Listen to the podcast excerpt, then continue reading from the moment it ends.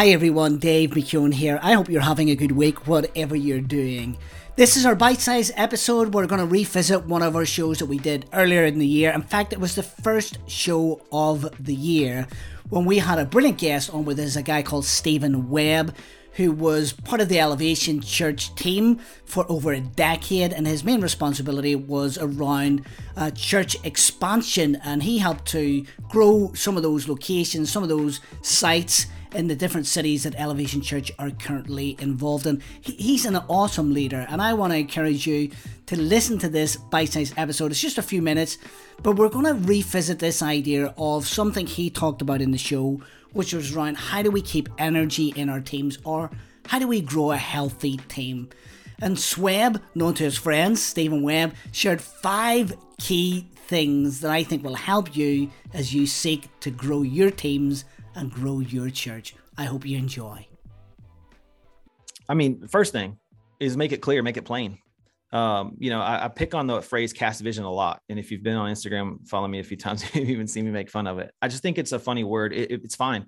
But a lot of times people just use the word and they don't actually put the meat around it. And so you cast a fishing pole and you to go fishing, and you may cast food or seed, but that's the only other time you use the word. And then when it comes to casting vision, people think just saying the phrase casting vision is giving vision. And so I just don't think that's plain. And then when they do that, they say big words. We're going to be 10,000 people in the next 10 years. And there's like 6 people behind them, and that's it. It sounds good, but then that's like, there's a line in there somewhere where it goes from vision to like myth and hope and wishes and almost just like unicorn and rainbows kind of vibe. And it's not plain. And I think at first, just what are we doing? What's the win? Show me the kind of the inline, show me the goal. What are we trying to score? Just help me with that. And then I'll fight for everything to do that. And people need that clarity. I need that clarity. I'm not speaking on behalf of everybody else. I need that clarity at any level of organization. Just tell me in this seat, how can I win? What can I push for? What can I fight? What hill are we taking? So I'd make it plain. The other thing is I'd want to go with them and lead with them. Sometimes it's pushing from behind. Sometimes it's pulling from the front, but it can't be like sitting in a penthouse, an executive suite and just looking at reports and saying, hey, that number needs to get up. And so there's something powerful about going with them. I think Moses did that in his unique expression. Joshua did it in the field. So different people did it, but they were both with them. And in that journey, Jesus did the same thing. He's on the journey with them. He didn't sit up in heaven and just kind of point and stuff. He's like, all right, guys, here's what we're going to do. I'm going to come down. We're going to hang out for a couple of years. We're going to go together. And I think that's really helpful if you can do that.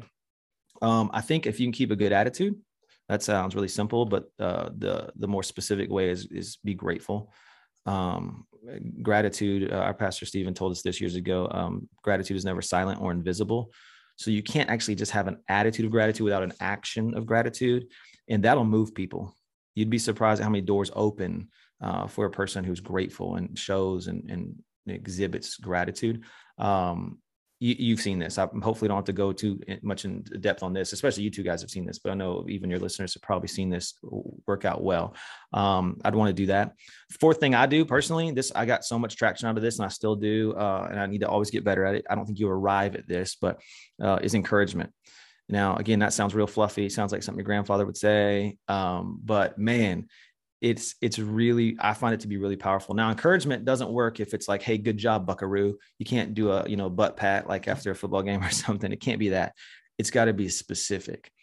It's got to be surgical. Like, hey, listen, man, that 3rd song, I saw what you did to take that energy and move it this way and adjust when that drum shield fell down on the stage, like you start getting specific. That's a real example, by the way, but that's real specific because it tells people, hey, they saw me, which means I have value, which means they care about me, which means I probably want to do that better. Okay, let's do it again. Like you see how that all comes from like surgical specificity of your encouragement, not good job. And so I see a ton of traction for that. I didn't grow up with a ton of that. My parents are great. My friends are great, but the specificity part was like not always there. And so about 10 years ago, me and a friend, we sat down at Elevation. We were both relatively new and like, man, you know what? I think that guy over there needs a hug. He was just always angry. This other guy was. And so we eventually got to the point of just, what it was is he just didn't feel seen. And we didn't have a counseling session with him, but we got real specific in encouragement. And then last but not least, man, I would say, you got to cut some dead weight. And I'm coming up with these on the fly. I'm sure there's 10 other things I'd add, but but it definitely makes my top five of, I feel like a lot of good teams get drained when they know that they're pulling weight and this guy's not. And there's a grace, there's mercy. We don't fire everybody. It's very hard, for example, to be fired at Elevation. It's also very hard to get on staff at Elevation though too, especially back when I was there. So like, it's just, you know, if you can kind of keep the order correct, it's good. But when it's necessary, we gotta cut dead weight, man. We gotta go. And I feel like you're going to drain a lot more people on the front end because you take your 99 for the one scripture out of context. And I think people do that in the wrong direction. He left the 99 for the one. Yeah, the 99 were cared for. They were good. They were on mission. So we went and picked the guy up. It's not the other way around where we water everything down for the 99 because the one, we don't want to have a hard conversation with them. And I've been drained watching people get promoted or you know, get some sort of press, if you will, and they haven't done anything, but that'll suck the life out of people pretty quickly. And then you're having to fix a bigger issue.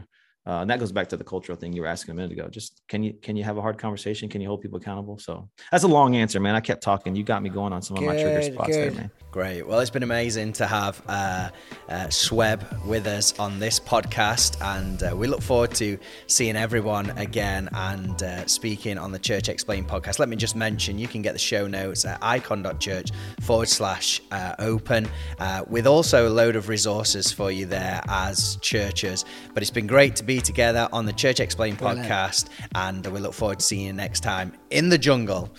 Season 2 of Church Explained podcast. We'll see you soon.